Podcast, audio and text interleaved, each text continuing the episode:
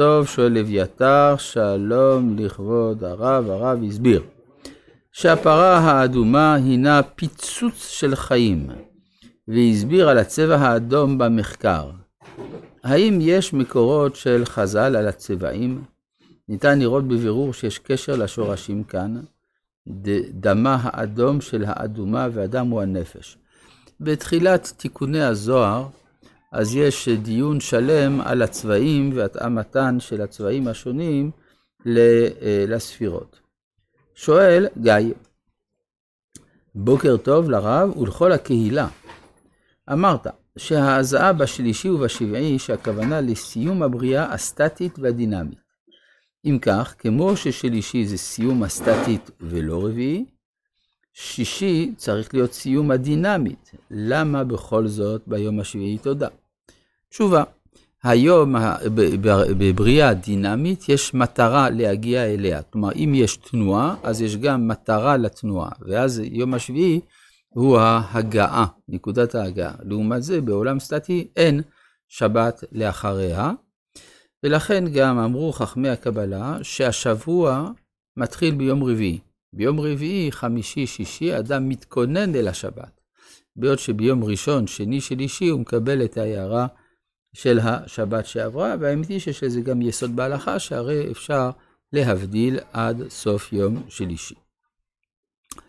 אז זה מה שדיברנו, יום השלישי ויום השביעי.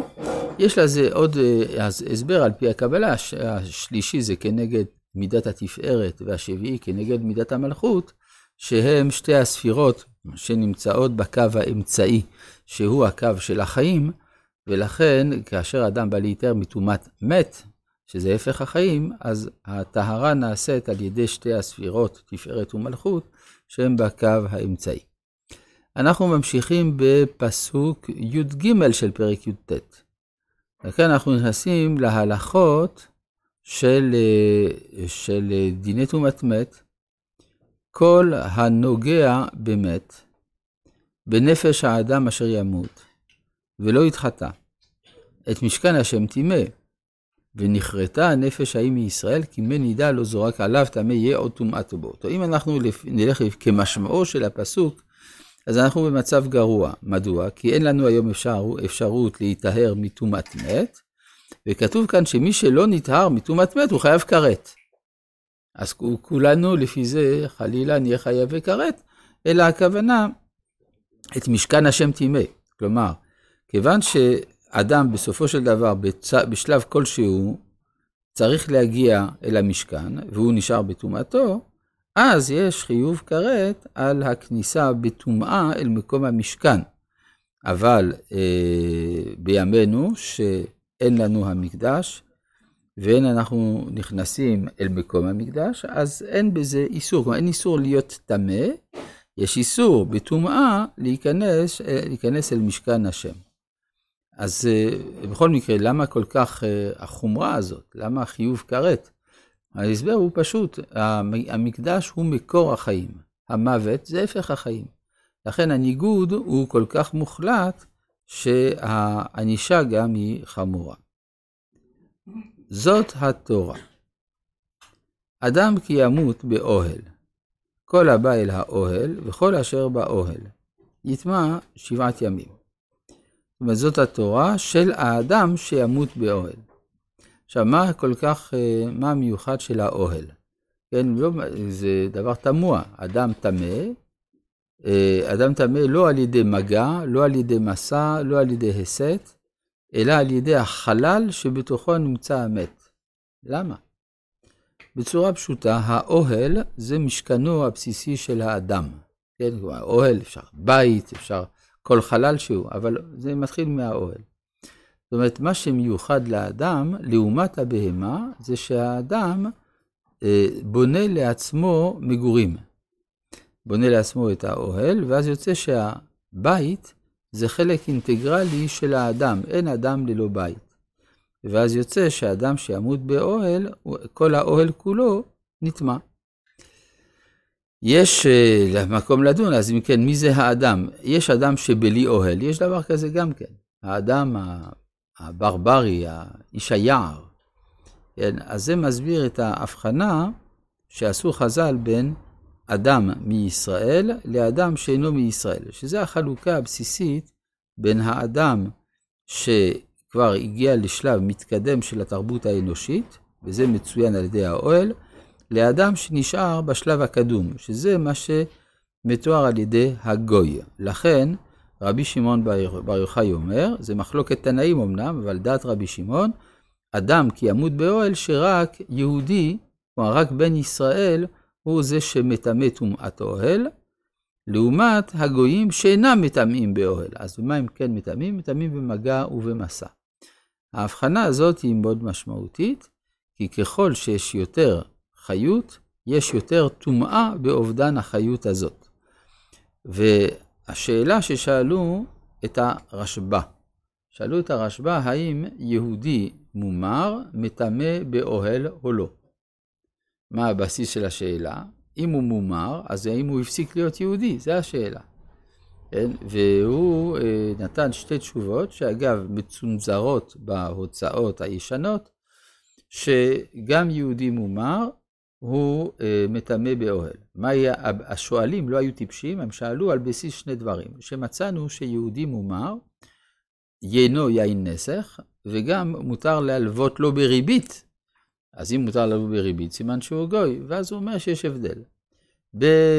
טוב, לגבי זה שיינו יין נסך, זה קנס שכנסו אותו. לגבי הריבית, הוא אומר בגלל שכתוב בתורה אחיך, והוא לא כאחיך, הוא לא מתנהג כאחיך.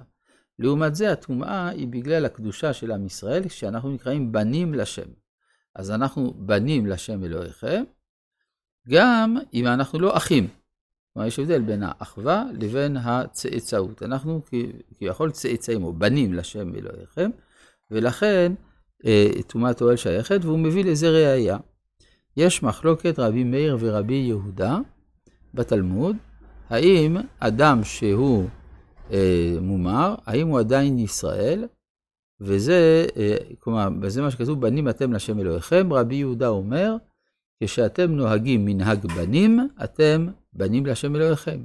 לא כשאינכם נוהגים מנהג בנים. רבי מאיר מביא שורה של פסוקים, בנים לא אימון בם, בנים משחיתים, אה, בני אל חי וכולי.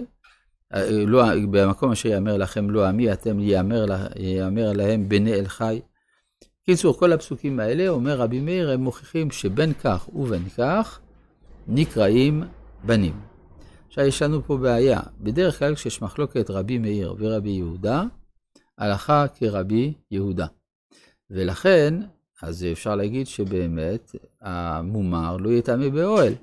על זה אומר הרשב"א, במקרה הזה הלכה כרבי מאיר, וזאת למה? בגלל שהגמרא אחר כך מרחיבה בדעתו של רבי מאיר ומסבירה על כל פסוק ופסוק למה הוא הביא אותו. כשהגמרא דנה בדעה, סימן שהיא לא הדעה הדחויה, אלא אדרבה הדעה שהתקבלה להלכה, ולכן אה, גם יהודי מומר מטמא באוהל. כן? יש הוכחה, לצערנו הרב מהשואה, שגם יהודים שהם כאילו מומרים, זה לא... כן, זה נכון, זה נכון, רואים שתמיד אצל היהודי יש משהו שמתפרץ בסופו של דבר. עכשיו, אה, זה דעת אם כן רבי שמעון, שאדם פה שנאמר זה ישראל, שנאמר, ואתם צוני, צאן מרעיתי, אדם אתם נאום השם, אתם קרואים אדם. עכשיו, אה, לעומת זה, רבי מאיר אומר, אפילו נוכרי שעוסק בתורה הוא ככהן גדול, שנאמר, אשר יעשה אותם האדם וחי בהם. האדם, לא כהן לוי וישראל, אלא האדם, למד לך שאפילו נוכרי. אז זה פה לכאורה סתירה. עכשיו, רש"י באמת אומר שזו מחלוקת. בין רבי שמעון לבין רבי מאיר.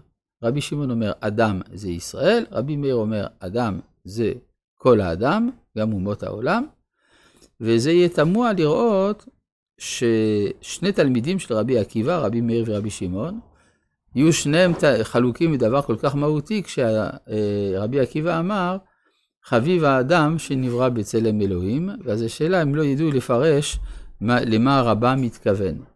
לכן רבינו תם אומר משהו אחר, שאדם זה ישראל, האדם זה אומות העולם. ואז לפי זה רבי מאיר ורבי שמעון מסכימים, ואז אין לנו פה מחלוקת כלל. רבי חנניה בן